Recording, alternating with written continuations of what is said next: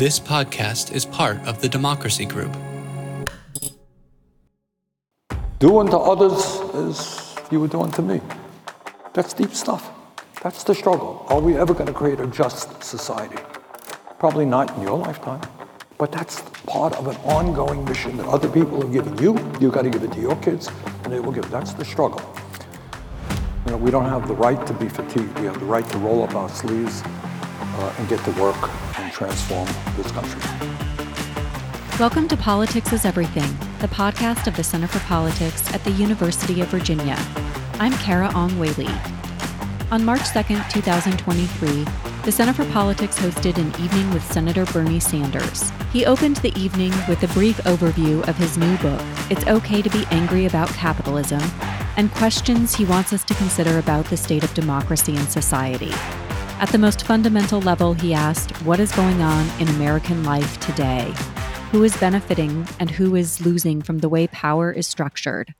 What kind of democracy do we live in when billionaires can buy elections? He also asked whether healthcare is a human right.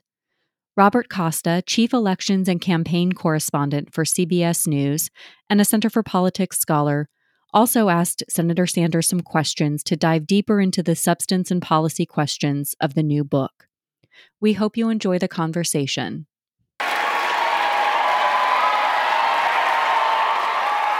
Thank you very much. And thank you all uh, for coming out in this beautiful, beautiful room. Uh, let me thank Larry for his lovely introduction and Bob Costa uh, for joining me for a discussion which we'll have in a few minutes. Uh, but first, um, I want to give you about a 10 hour speech. no. Uh, and and uh, so let me thank you for coming out and to tell you uh, why um, I've recently written a book called It's Okay to Be Angry About Capitalism. And what I wanted to do in the book is kind of break through uh, a lot of the kind of irrelevant uh, discussion that takes place regarding politics in America. And I wanted to tell the American people that politics is more than polls, it's more than dumb things that politicians say, of which they do many, including myself. Uh, it is more than even elections. It's more than Democrats attacking Republicans and Republicans attacking Democrats. To me, what real politics is about are a few things. Number one, it is asking what you might think is an easy question, but really it's not. And that is, what's going on in American life today? What's going on? They say, well, we know what's going on. Really? Do we? Who's winning in American society? You all saw, most of you saw the Super Bowl. Kansas City won. We know who won. We know who lost. Who's winning in American society? All right, all right, well. You read the book. All right. But that's the uh, but the point is we don't ask. The point is to ask questions, to think about things that you don't usually see, that you don't see on TV or, or kind of reading the paper. So when we think about which team, so to speak, is winning in modern society, obviously the team that is doing better than at any time in American history are the people on top, the billionaire class, the 1%, doing phenomenally well, phenomenally well. Which team is losing ground? Which team is like 0 in 10 in the football season. And that is the working class of America. You say, working class? What are you talking about? What does that mean? Turn on television. I want you to think about it. How often have you heard the term working class? Not very often. Is there a working class in America? What do you think? Is there? Yeah, of course there is. Happens to be the significant majority of the American people. When you have three people in America owning more wealth than the bottom half of American society, when you have massive concentration of ownership in sector after sector where a handful of large corporations control what goes on in agriculture, healthcare, uh, transportation, financial services. Do we have a ruling class in America? What do you think? Is that a question that you ever ask yourselves? Do you hear that discussed much in class? Do you hear it discussed much in media? Do you hear it discussed much in the United States Congress? Do you hear anyone say, well, ruling class today, we cannot even begin, and there are reasons why that's to conceptualize what is going on in American society. Why is that? Because the people on top have enormous, not only economic power, which they do, we'll get into that in a minute, not only enormous political power, they also have enormous media power. And they kind of define what we are allowed to get upset about and outraged about, and more or less what we are not allowed to talk about. So, what that book is about is trying to break through all of that and talk about reality. And here is the reality the reality is that in America, despite a huge explosion of technology in the last 50 years, which makes you guys far more productive than your parents in terms of output because of that technology, the weekly average wage for an American worker today in real inflation adjusted dollars is lower than it was 50 years ago. Got it? Over a period of 50 years, think about the explosion in technology. People are much more productive than they used to be, and yet that average worker today, weekly income, less than it was 50 years ago. In the richest country in the history of the world, over 60% of our people are living paycheck to paycheck. You all know what that phrase means, paycheck to paycheck? Some of your families are living paycheck to paycheck means you work hard, the end of the week you got nothing, your car breaks down, you're in a lot of trouble. They raise the rent, you're in a lot of trouble. Paycheck to paycheck, over 60%. It means that in America today, you got 85 million people who are uninsured or underinsured. 60,000 die because they don't get to a doctor on time. It means that one out of four people cannot afford the prescription drugs their doctors prescribe for them. It means that when everybody understands how important education is for our own development as a human being, many of you are going to leave school deeply in debt. We've got 45 million people struggling with student debt today. And we have a child care system which is in total disarray and outrage. And on and on it goes. So, what you have in American society, which we're more or less not supposed to be thinking about, not supposed to be talking about, who has the wealth? Who has the power? And what I'm here to tell you is that these people on top come across as really nice guys. They contribute money to the local art museum and they give money to the Boys and Girls Club. And they're really sweet people. They're not. They are, in many instances, extraordinarily greedy people who will crush workers who will fight to cut Social Security and Medicare and affordable housing in order to make the next $10 billion, which they don't need. And your job is to begin to think about these things. You know, in America, we believe, I believe, you work hard, you start a business, you make money, God bless you, good for you. But do you need to have $10 billion? How much money does a human being need? Might you not get by with a few hundred million dollars if you paid your fair share of taxes? So, those are the questions that I want you to be thinking about. I want you to be thinking about the fact that we live in a democracy, supposedly, and all of you are aware of the threats to our democracy. You're all familiar with what happened on January 6th. I was there in the Capitol. And you're all aware that Trump lies every single day and still claims that he won an election which he lost. But what you're not hearing enough about is that as a result of this disastrous Citizens United Supreme Court decision, I hope you guys are familiar with it, are you? All right, that was a decision, and I won't get into it great length now, but basically said to billionaires, hey, You guys want to buy an election? You want to buy a candidate? Not a problem. That's your American right. That's freedom of speech.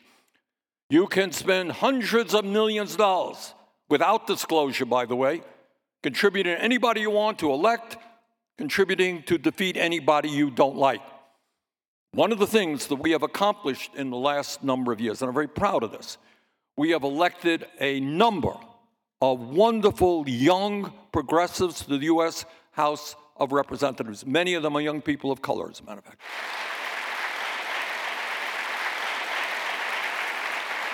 And yet, right now, right now as we speak, the billionaire class is assembling millions of dollars to try to defeat them in the Democratic primaries. So you have to ask yourselves what kind of democracy do you live in when billionaires can buy elections? Now, if I'm running against you and you outspend me 10 to 1 or 100 to 1, I might beat you every blue moon. You're going to win most of the time. Money talks in politics. You got to be thinking about what money means in politics, what money means in our economy, and then you got to also be thinking into the future. And when we talk about what's real in politics, it's not just understanding what is going on today, as important as that is. What's your vision for the future? What kind of America do you want? Do you think health care is a human right?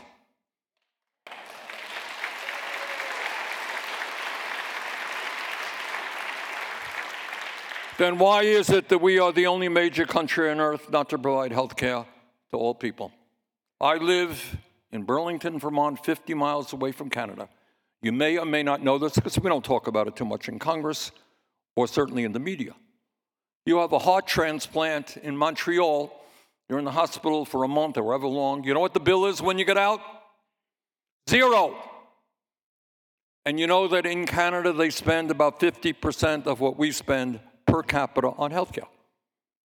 Hmm, that's interesting. They spend half as much as we do, and everybody has healthcare. And nobody pays a nickel at point of service. How does that happen? Well, we don't talk about that too much. I was just, Jane and I were just in the UK a few days ago. In the UK, you have a baby, and you know what? Typical of other European countries, you get nine months paid family leave. You know what you get in America? Zero. Women giving birth today who in one week or two weeks will be back on the job in order to get the income they need to raise their family. Barbaric, yet it exists. So these are the kinds of questions. Now, you're also looking at right now, you guys are going to be in the middle of it, your generation, an explosion of artificial intelligence, technology. It is going to remake the workforce. Millions of jobs are going to be lost, millions more new jobs are going to be created. What say do you have in that? Who's going to make those decisions? Who's going to benefit from it? If a machine comes along, if robotics, artificial intelligence that makes your job more efficient, is that a bad thing? I don't think so. But what happens if you're thrown out on the street because you're no longer needed? Why are we not talking about a shorter work week?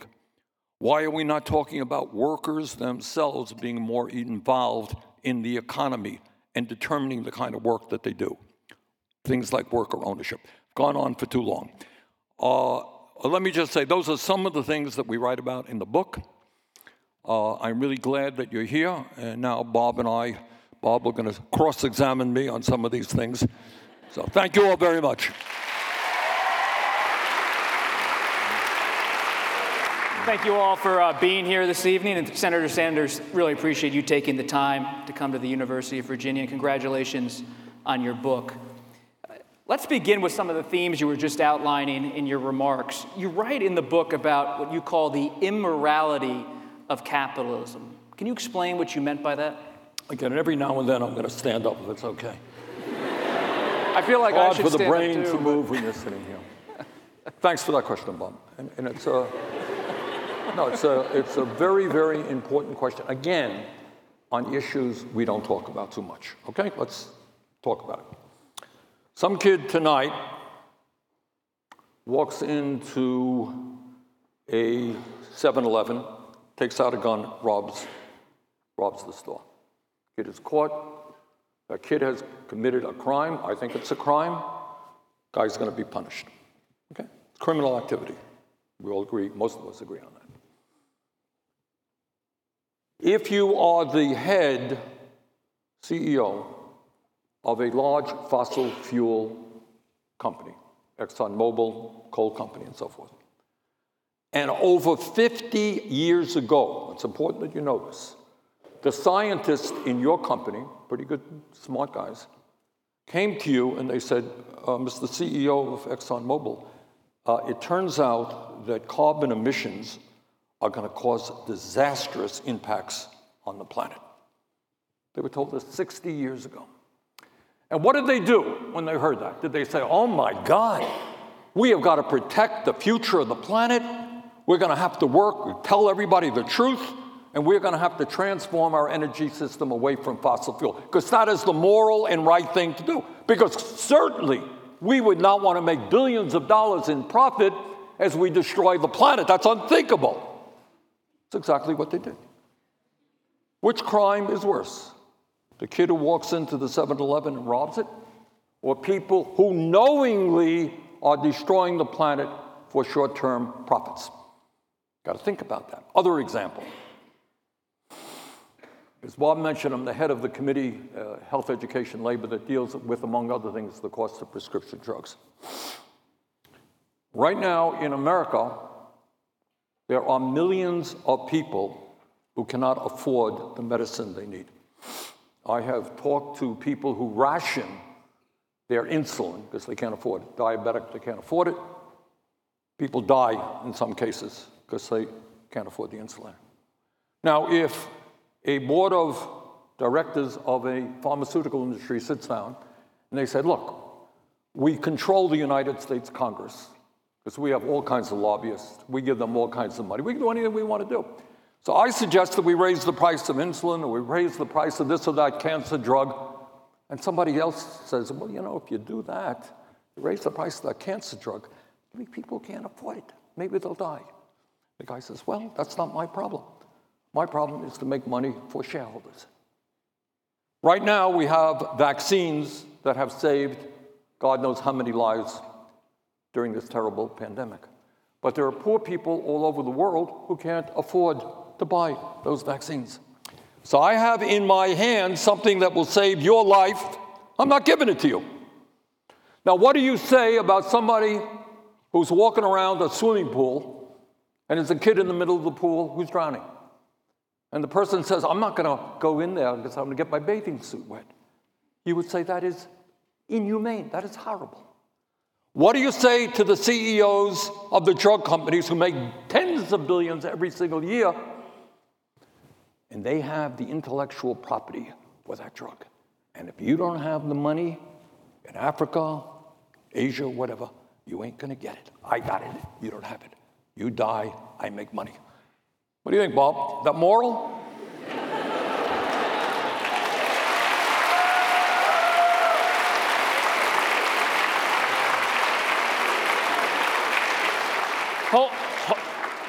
As chairman, you have to hold these corporate leaders to account. And it's not just the pharmaceutical industry. You also are looking at companies such as Starbucks. You didn't answer my question. oh, wait. I know you're supposed to interview me, but uh, answer We're here to hear you, Senator. I know. But does CBS talk about this much? I'm here tonight having a conversation with I you. Know. All right. About why it's okay to be. I, I apologize. You're right. I, will I'm say this. No. I will say this. It's not about me tonight. It's about Senator Sanders. No, I know, but since I you know. asked, the number one thing I encounter as a political reporter is economic pain, and it's very real. I've seen it covering your two campaigns in 2016 and 2020. I see it here in 2023. I'm not here to offer any policy oh, I prescriptions, know, but economic pain is so real when you travel the country. And he is one of the better reporters out there, so okay. I thank you for what you're doing. Let's get back. Thank you. Holding corporate leaders to account has been a priority for you your whole career, but especially now as chairman yep. of the HELP Committee.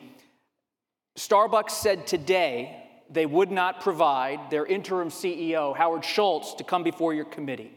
Will you compel him to testify on March 8th when you have your committee vote? Yes.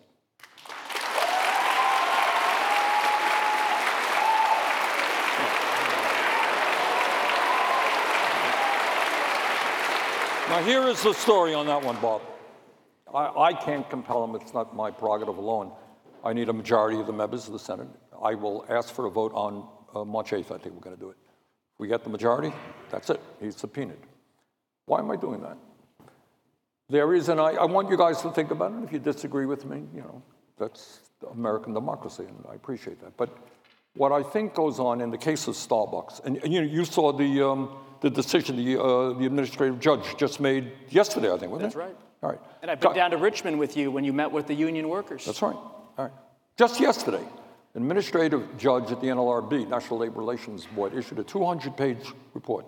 And essentially, without going into all the details, he confirmed what all of us had known. And that is workers in hundreds of shops, Starbucks shops, are organizing unions for better wages, better working conditions. And as Bob indicated, you know, I have talked to many of them and I've just been very impressed with them. Often young people, black and white and Latino, and whatever, just great young people. And what Starbucks has consistently done is try to break the union organizing effort. They fire workers, uh, they have closed shops, and the NLRB, National Labor Relations Board, on I believe 75 occasions has cited them for illegal activity. It's illegal to do that. You want to form a union, you got a right to do that. I can oppose you, I can tell people it's a bad idea, but you have that right. And I can't fire you because you want to form a union. That happens to be in violation of federal law. They did it. We asked them very politely, please come, explain to us why you think that it's okay for a multinational corporation owned by a billionaire to violate federal law. We're not coming. We're not coming. We asked, we asked, we asked. They asked for documents, not coming. So we, we finally have no choice but to say, guess what? You are coming. And you're going to answer. And the point about that is, and here's the point I think many Americans, working class people, perceive that in our country there is a two tier system of justice. If you're an ordinary person, you commit a crime, you know, you're going to pay for that crime. If you're a billionaire, you commit a crime, you got a dozen lawyers around you, you can stall things out, and you don't get into trouble. Well, this is unacceptable to me. You know, if we live in a democracy, we all have to obey the law, even if you are a billionaire owner of a multinational corporation. So that's what this is about.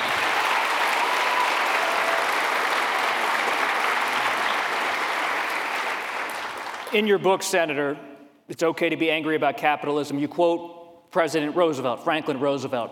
You say his often overlooked 1944 State of the Union address, and talk, he talks about in that speech how true freedom comes from economic security and independence. Well, one very relevant issue on that front for this audience tonight is student debt. And President Biden's plan to cancel student debt faces a bit of a to be determined future in front of the Supreme Court. What's your message to this audience tonight on the future of that plan to cancel student debt? Bob, I'm going to answer that. Let me just let me jump to Roosevelt for a second, then I'll get He back sounds like someone who's going to run again. no. Standing up.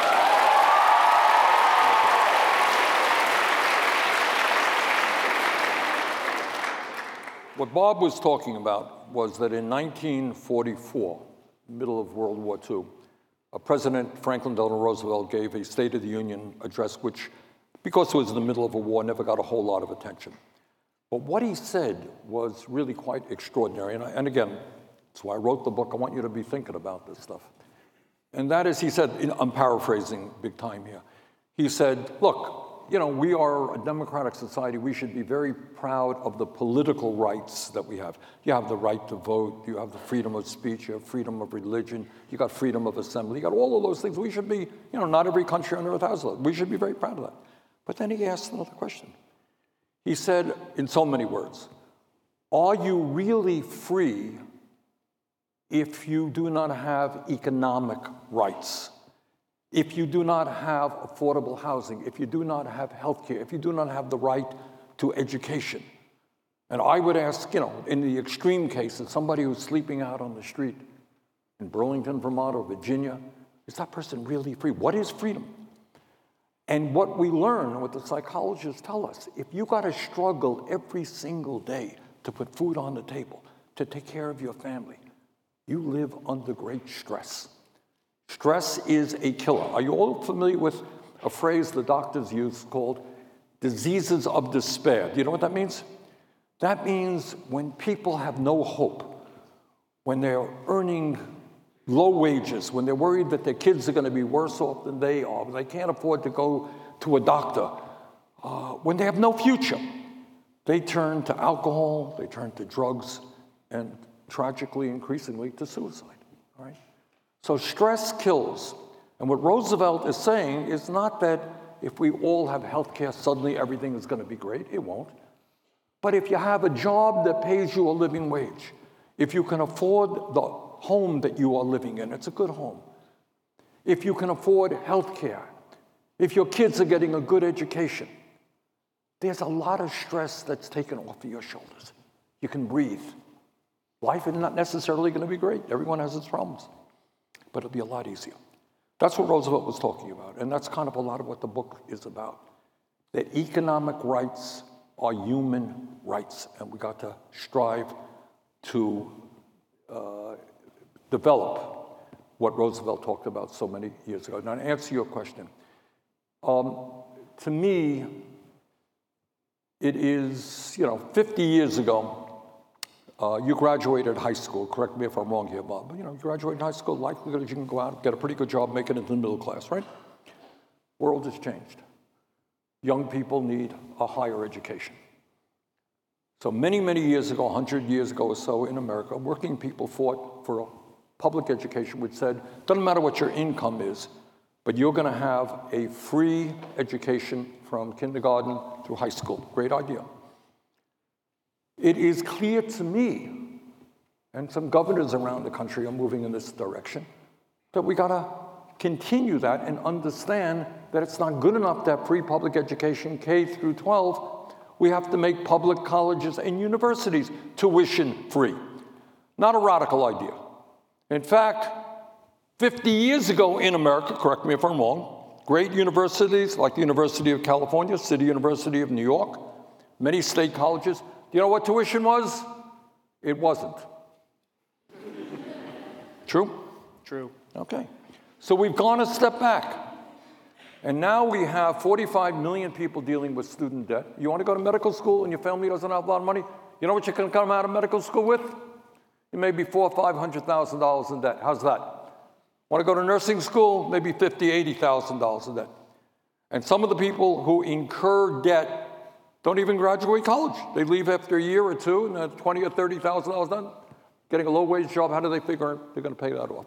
You have people on Social Security getting their Social Security payments docked in order to pay off their student debt. All right, so that is absurd. In my view, and when I ran for president, I campaigned on that.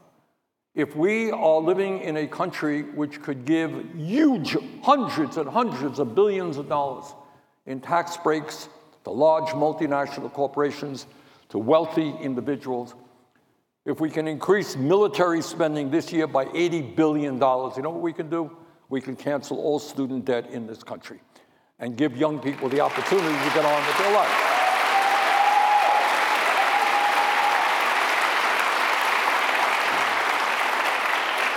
Now, President Biden did not go as far as I would go, but it was a pretty significant step forward. It would cut student debt big time, in some cases totally, for kids who did not have a lot of money. I shouldn't say kids, but other people, older people as well. Uh, and our friends on the Supreme Court, which is a very right wing, corporately oriented Supreme Court, held a hearing just the other day, and apparently their questioning was fairly skeptical of what Biden was trying to do. But as in everything else, I don't know how the Supreme Court is going to rule. I certainly hope that they, they rule in favor of what Biden did. But if not, what you have to understand is you have power. You have power, and I'll talk about that more in, in, in the evening. And you got to make it clear to elected officials, you got to start running for office yourself that you want to change national priorities, that you think it's absurd, that kids who don't come from, you know, kids who come from working class families have got to deal with student debt for decades. That's not right. That is not right. And you have a right to stand up loudly and clearly and say that is not right.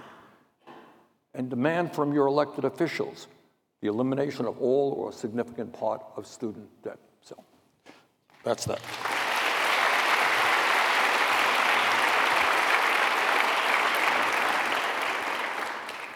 Another person you quote in the book is Dr. Martin Luther King Jr., and you use his lessons and legacies as a way to explain your position on how your view on economics is also intertwined sure. with your view on systemic racism. Talk about how you see those two issues together. Good. This man read the book. Uh, Dr. King is one of my heroes. And what I want you to know, because you don't get that when you turn on TV too much. You're younger, and I was, I, I date myself. I know you're going to think I sound like George Washington here, but I was actually uh, at the event in DC when I was a kid, um, where King gave his I Have a Dream speech.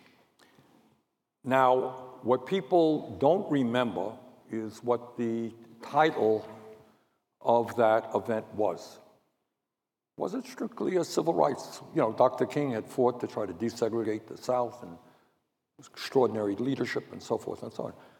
Do you know what the title of that event is? You remember that, Bob? It was, was the March on Washington. March on Washington for jobs and freedom. Jobs came before the freedom.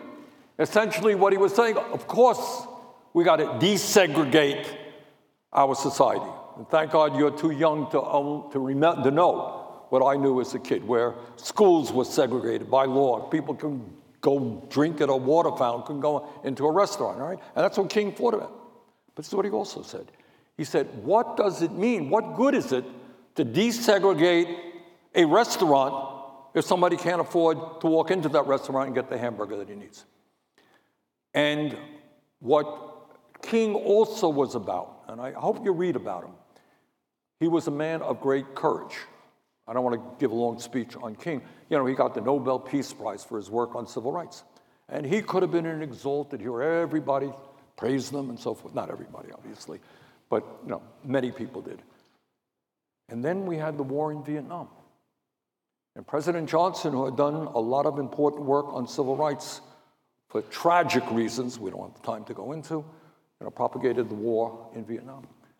And Dr. King got up and said, You know, I preach nonviolence. I tell people, don't be violent. How can I not speak out against this horrible, brutal war? And he gave strong, strong speeches in opposition to the war in Vietnam. And you know what the establishment said to him?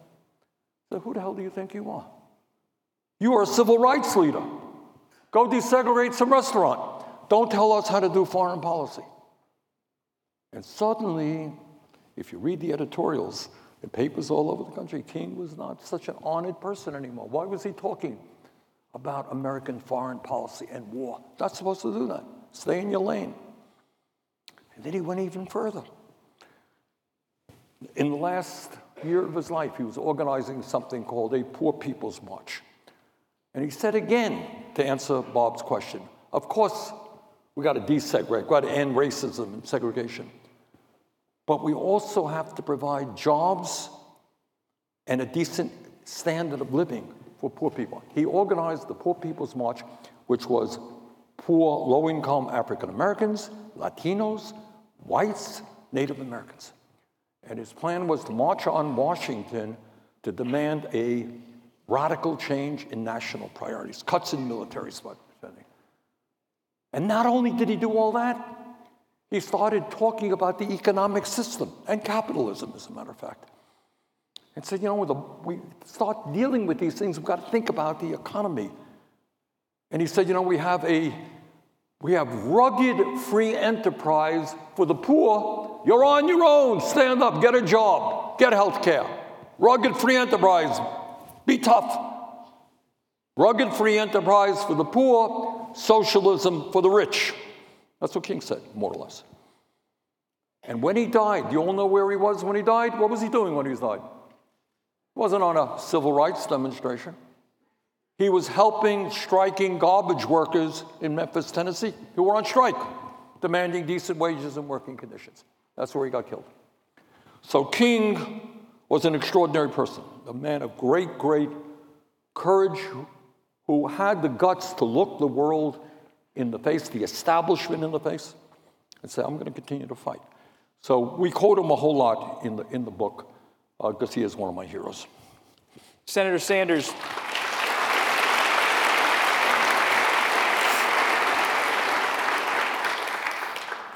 You just mentioned President Lyndon Johnson and how he was trying to implement his Great Society program on the domestic front, Oh, all while he dealt with Vietnam on foreign policy.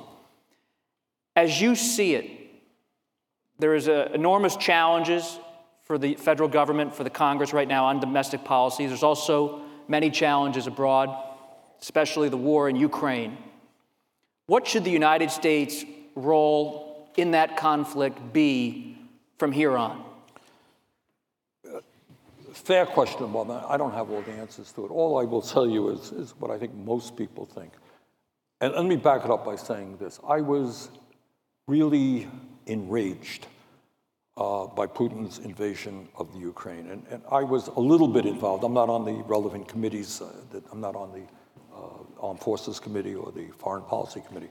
But I was involved a little bit. And I believe absolutely, you know, what Putin was claiming was that NATO was encroaching, getting closer to closer, Ukraine was going to be part of NATO, and his independence was being threatened. I can tell you unequivocally that there could have been, that, you know, the Biden administration, others were prepared to come up with a solution that would have uh, uh addressed any, any of the legitimate concerns that Putin might have had. He didn't want to do that. He really didn't. And it, it was heartbreaking, not only for the horrible destruction we're seeing in Ukraine today, for tens of thousands of Russians, young Russian guys who are now dead, uh, but also what really was so upsetting to me is that after the Cold War, after the, the end of the Soviet Union, there was an effort, for whatever reasons, to try to bring the world together. You know, Nixon went to China and we improved our relations with China you know, Russia became more democratic, not very democratic, but more democratic. McDonald's came into Moscow. What more can you ask for? Uh, and there was the hope, there was the hope that we would have a world where countries could get along have to spend huge monies on the military killing each other.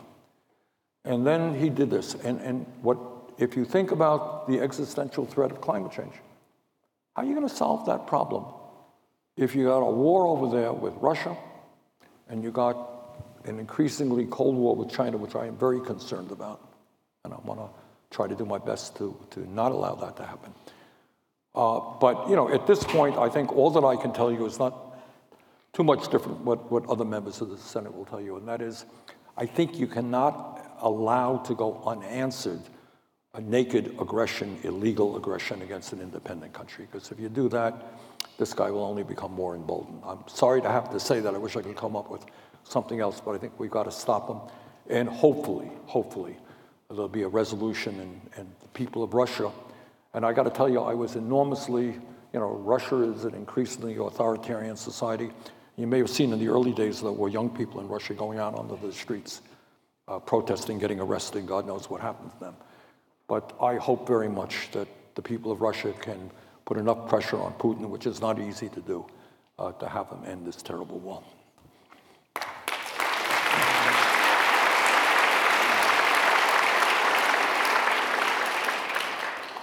Anyone who has followed your political career over the past decade know that in 2016 and 2020, you brought the issue of Medicare for all to the fore of American politics from a place where it was rarely, if ever, discussed.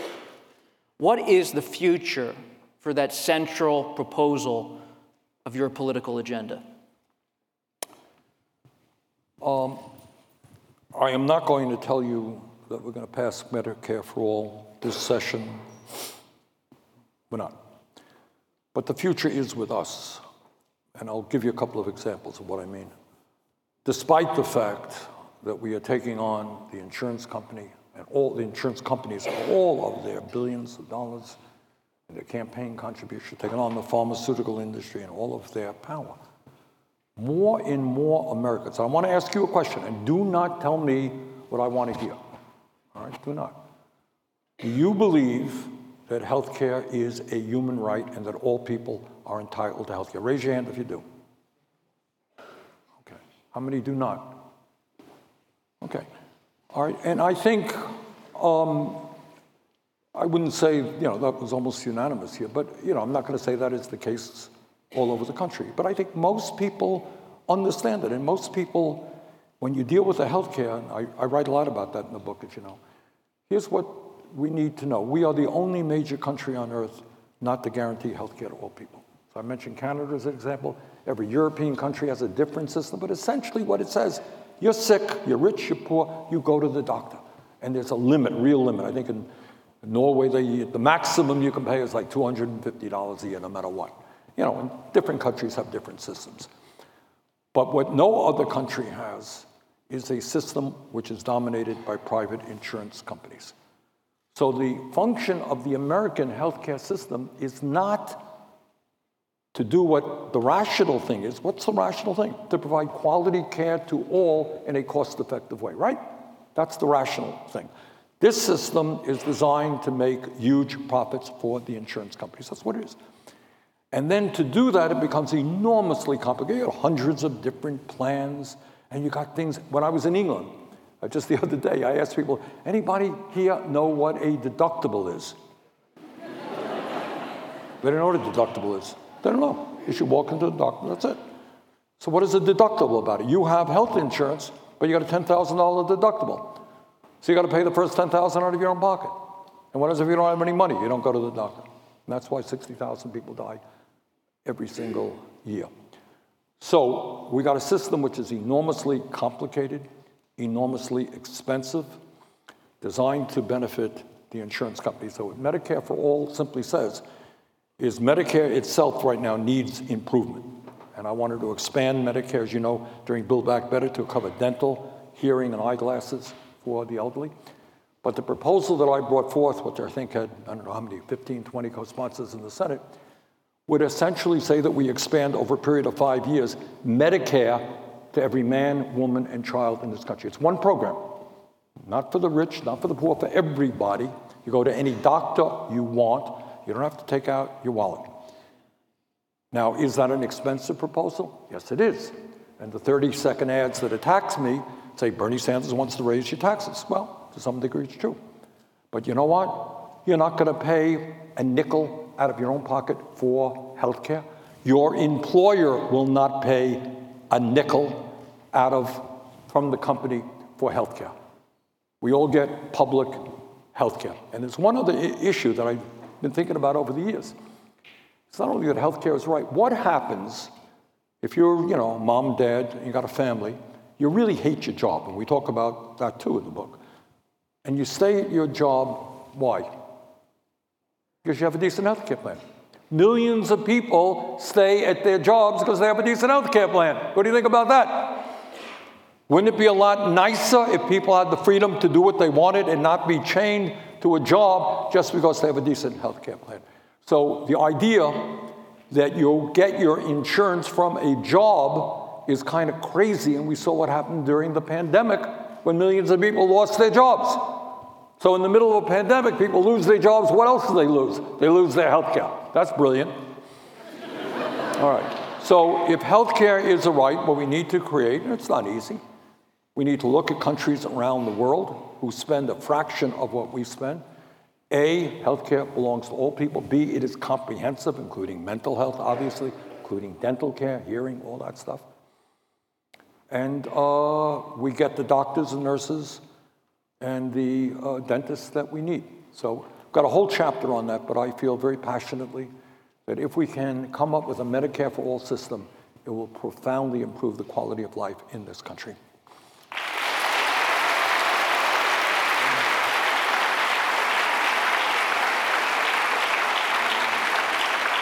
Right now on Capitol Hill, long term federal spending programs are part of the political conversation. Two connected questions here. Some Republicans, including former President Trump, Speaker Kevin McCarthy in the House, in recent months have talked about how they would like to lay off Medicare as part of debt ceiling negotiations and really generally. Do you buy it? Two, Social Security. Many people in this room dealing with debt and other issues, but their parents and grandparents, Social Security is a key issue. Some of your colleagues in the Senate, Republicans and Democrats, right now, talking about making changes to Social Security, though those talks remain informal. Do you buy the Republicans' change of tune on Medicare? And two, what is the fate of Social Security changes as your colleagues begin these discussions? Um, some of you may have followed it, I think not probably as closely as Bob has, but you know, what Republicans, we're talking about, they have the House study group made up of many, many Republicans and, and others, uh, are saying, look, we have a large uh, national debt, which is certainly true. We have a deficit, true. And the way to solve that problem is to cut Social Security, Medicare, Medicaid, education, food stamps, basically almost all of the federal programs that are out there. That's what they said, and that's what they, those are the kind of programs they, they developed, it's in print. But then, you know, we did a pretty good job, I think, in saying, you know, when you got a healthcare crisis in America, shouldn't be cutting Medicare. When you got many elderly people, about half the elderly people, elderly workers in America have zero in the bank as they face retirement, probably not a brilliant idea to cut Social Security. Okay? And I think we developed a strong public consensus which made the Republicans kind of retreat on that issue. And Trump, who is a demagogue and a liar, is a better politician than some of these guys. And said, Trump said, don't cut Social Security and Medicare. Okay? So, do I think for the moment they are retreating on that issue. I think for political reasons, they know that it is a very unpopular idea. So, yes, I do. In terms of long term, what do we want to do with Medicare? In my view, as I said, I don't want to cut Medicare. I want to expand it to all people through a national health care program. That's my view. Social Security, different issue. Now, in Social Security, the essence of the problem is many young people, by the way, think that Social Security is not going to be there for them. Is that true? I mean, you heard enough, Social Security are going broke, and you're worried about that. All right. Don't worry quite that much. Not quite true. But this is what we have to do. What we have to do right now is if person X makes $10 million a year, person Y makes $160,000 a year. They both contribute into the Social Security Trust Fund they both contribute the same exact amount of money because the ceiling is at $160,000. You got that? Doesn't matter if you make a billion or 160, you contribute the same. What I have is legislation with Senator Warren and nine other people says lift that cap. And when you do that and you tax all income, we can make Social Security solvent for the next 75 years for all of you and for your kids and expand benefits. The only people who will pay more in taxes are the top 7%, and really mostly the people very much on the top. That is the solution, and that's what we're going to be fighting for.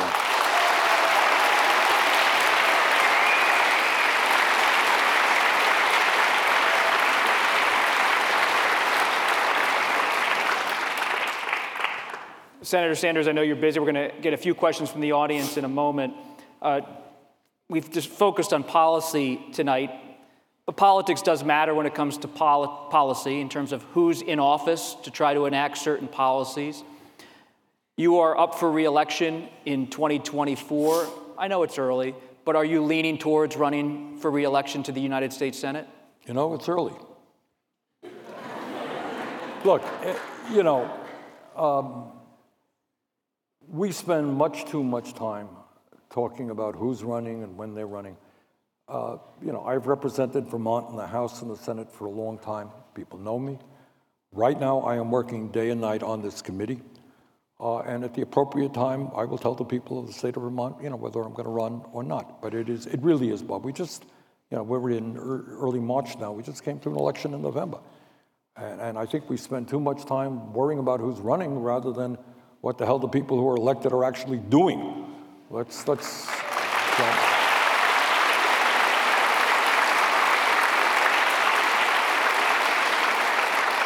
And your progressive campaigns for president have lifted that movement in the past decade. I've covered both of them closely.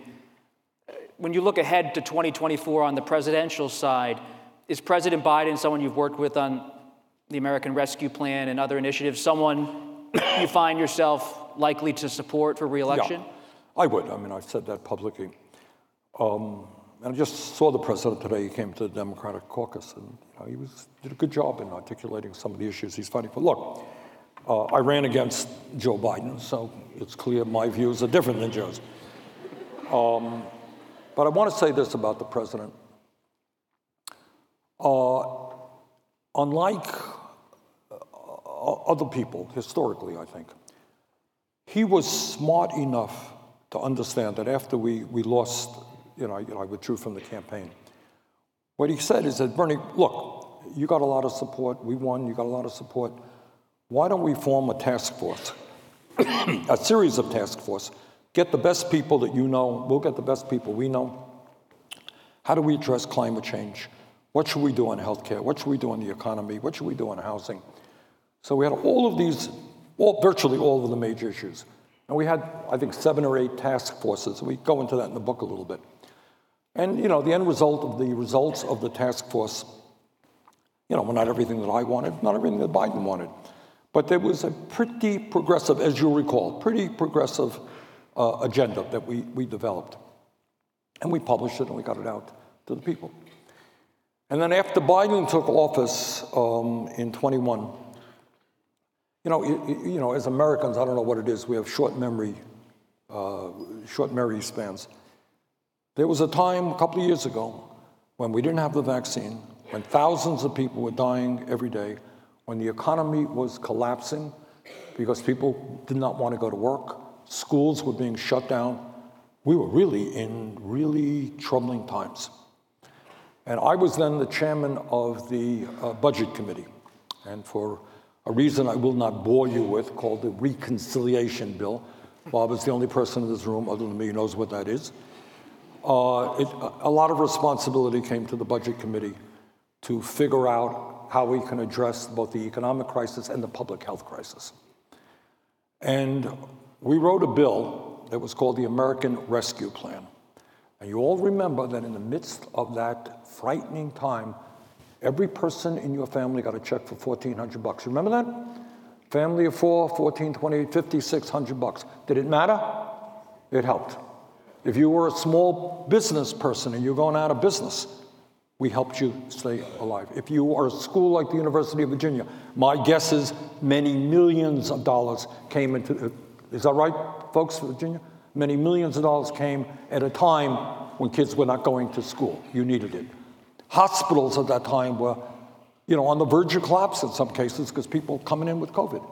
We helped rebuild uh, the hospitals, help sustain them. We said that at that time, uh, working parents were really struggling with their kids. We provided a $350 so-called tax credit, but it was a check for 350 bucks a month per kid. You got two kids, 700 bucks. That's a lot of money.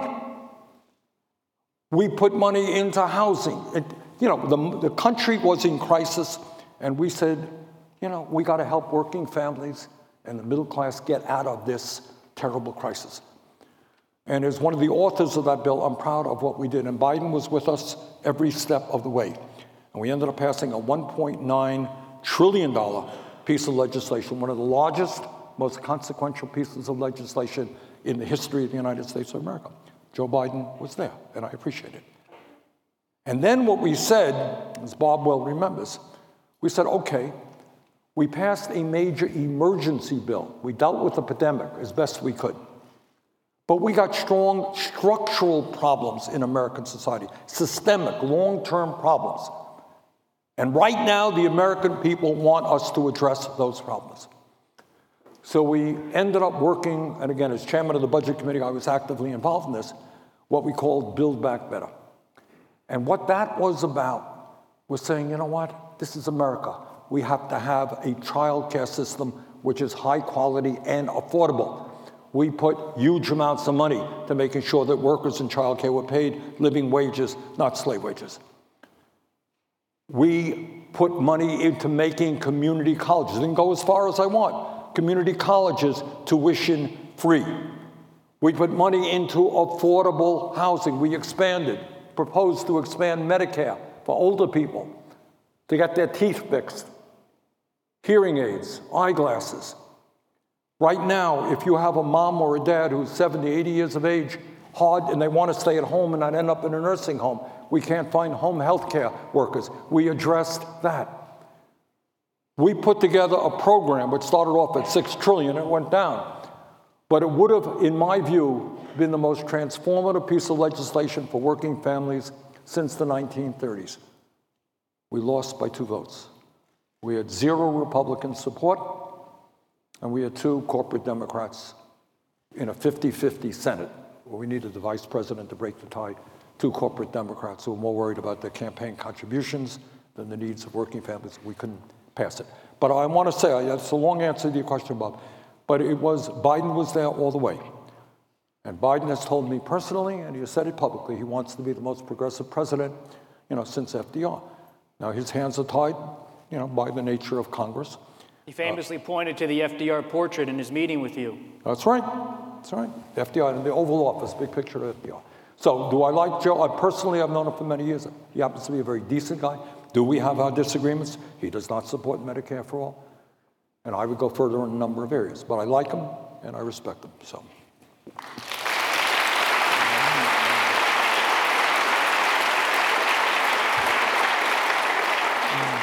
And just to add to your comments, I'm quoting from the book here, Senator. You say in your book that those two senators were, quote, heavily financed by corporations, and you name them Senator Manchin and Senator Sinema from the book.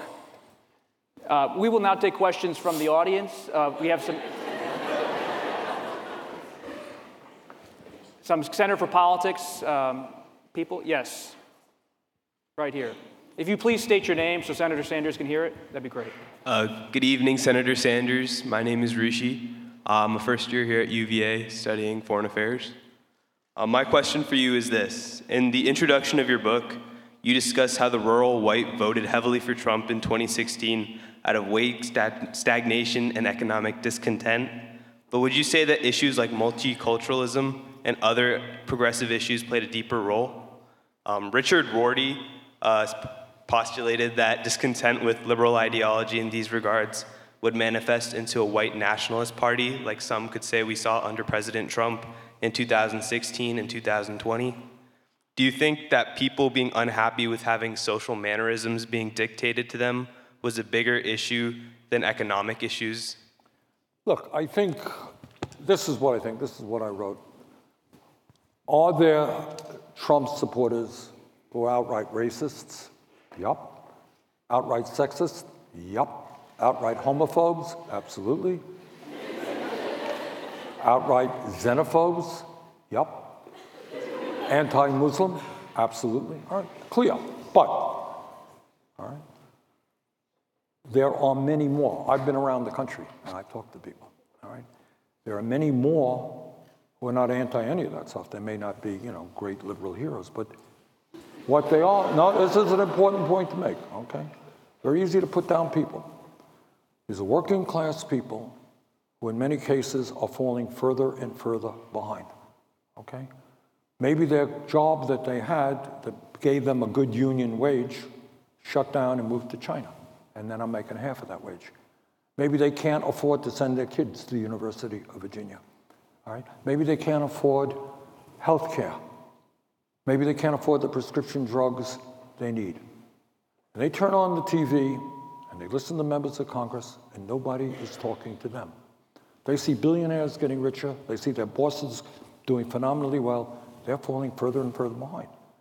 And when you have that climate, that lays the groundwork for demagoguery. And the essence of demagoguery is to pick minority groups. It could be gay people, could be transgender people, could be Jews, could be blacks, could be Latinos and immigrants, you name it. Different countries do it in different ways. I'm Jewish. My family was wiped out by Hitler, okay? In this country, you got gay people who are being assaulted. You got Muslims who are being assaulted. We know the history of slavery and segregation in America. So what demagogues try to do is to say to people who are struggling, the reason that you are hurting now, I know you're in pain. It's because of X, Y, and Z. They never point their finger at the people who own the system and control the system. I'll never forget, read this years ago, way, way back. The lowest paid white workers in America were in Mississippi, the most racist state in the country. I'm talking 50 years ago. And what do those white workers have? They were earning crap, you know. What they had is they could drink out of a damn water fountain that a black person couldn't. See, they were superior. That's what, that's what demagogues do. You divide people up. Say, hey, you're better than those blacks. You could drink out of the water fountain. But by the way, we're going to pay you starvation wages as well. And the last thing they wanted, and by the way, interestingly enough, I didn't write about this in the book. In the 1930s, there were folks organizing in the South, black workers and white workers. Did you know it was illegal for blacks and whites to organize together? They'd be together back in the 30s in the South. That's the last thing they wanted, is to see people come together. And what we're trying to do, and as Bob indicated, you know, I think since 2016 we've had some success. What are we trying to do? We're doing exactly the opposite of what the demagogues are doing. They want to divide us up based on the color of our skin or where we were born or our sexual orientation, etc. We want to do is bring people together around a progressive agenda. So to answer your question, yeah, many of Trump's supporters, for whatever reason, are racist and sexist and so forth. Many are not. In fact, many of them, I suspect, voted for Barack Obama and may have voted for his reelection. But they are bitter and disappointed. And if we don't speak to that disappointment, this country is not only in economic trouble, we are in deep trouble in terms of defending our democracy.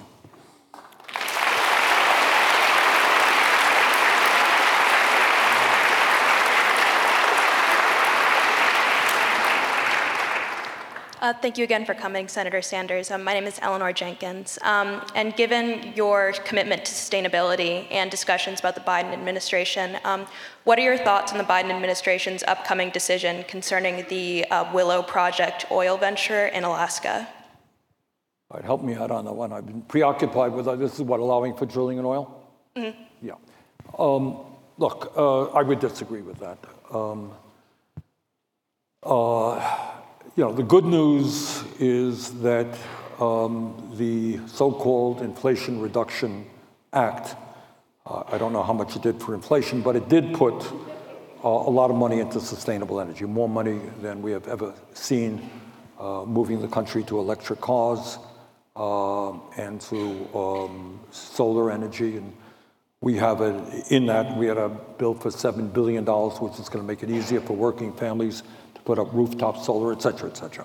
That was a significant step forward. Uh, on the other hand, um, you know, there are things that are taking place which to me don't make a lot of sense. Look, at the, I don't want to get you all nervous because you already know this. Uh, you've heard it and it's true. Uh, climate change is an existential threat.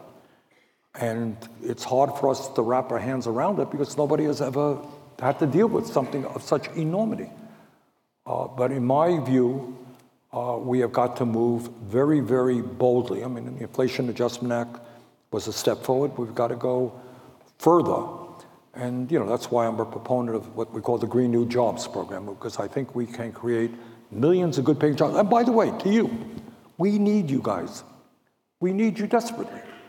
You know, we need you to do the work to help transform our energy system. That means energy efficiency. That means sustainable energy. This is not easy stuff. That means transportation. It means agriculture.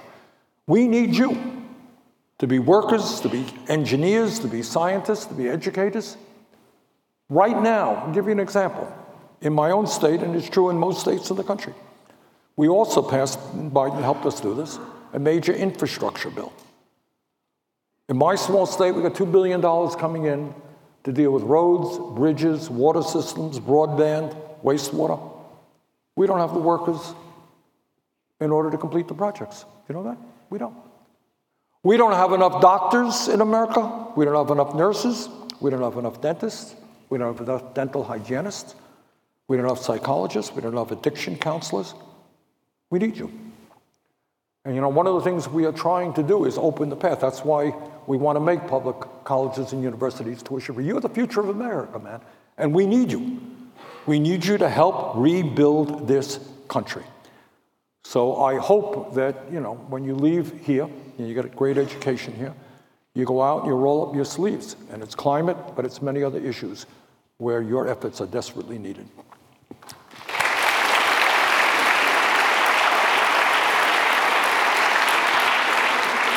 This will be our final question. We've run a little long, and then Larry will give some brief remarks. If you could all just stay through this final question and Larry's remarks, we'd appreciate it. Great. Thank you again, Senator Sanders, for being here. My name is Clara Getty, and I'm a second year government and media studies major. Um, and obviously, in your book, you write about young people and the importance of them voting in the 2020 and 2022 elections.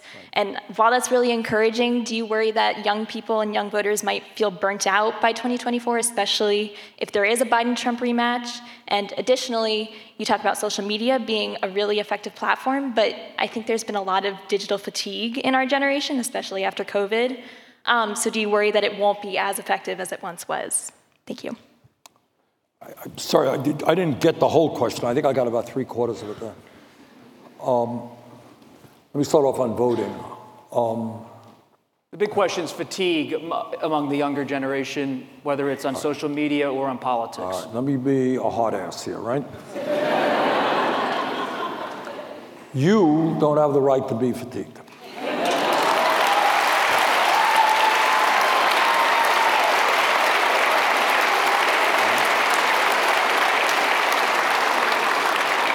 You know, you know, sometimes I, have been around folks, and not just young people.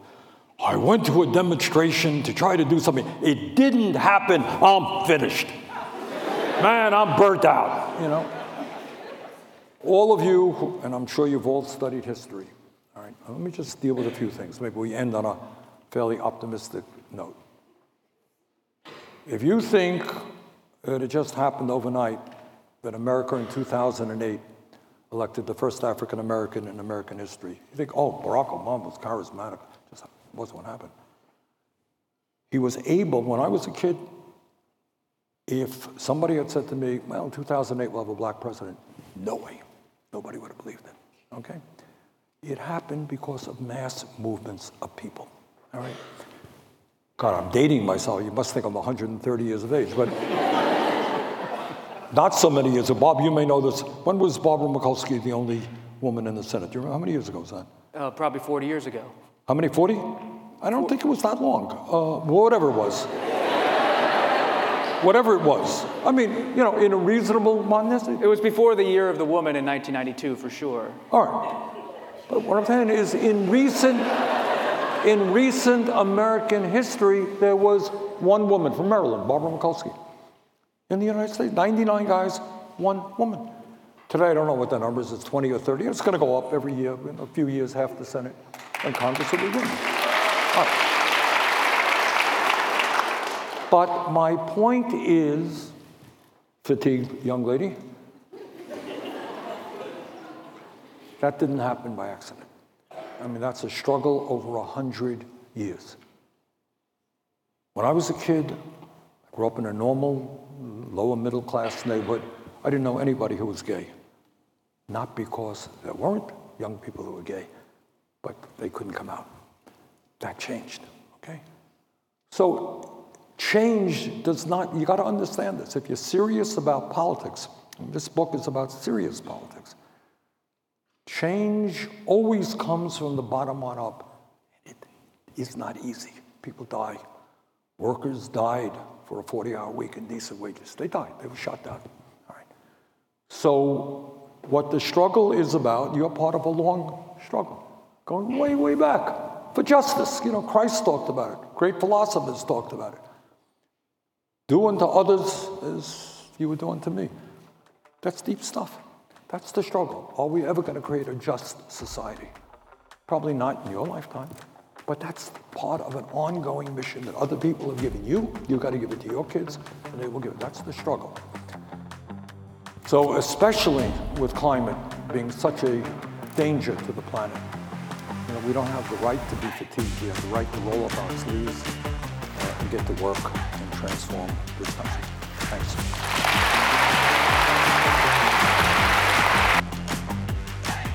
Hi, podcast listeners. Thank you so much for tuning into this episode of Politics is Everything. Editing and production was done by me, Carah Ong Whaley. Our theme song is Let's Boogie by Chris Faze. You can learn more about the Center for Politics on our website at centerforpolitics.org. You can also follow us on Twitter at Center Number 4 Politics. Until next time,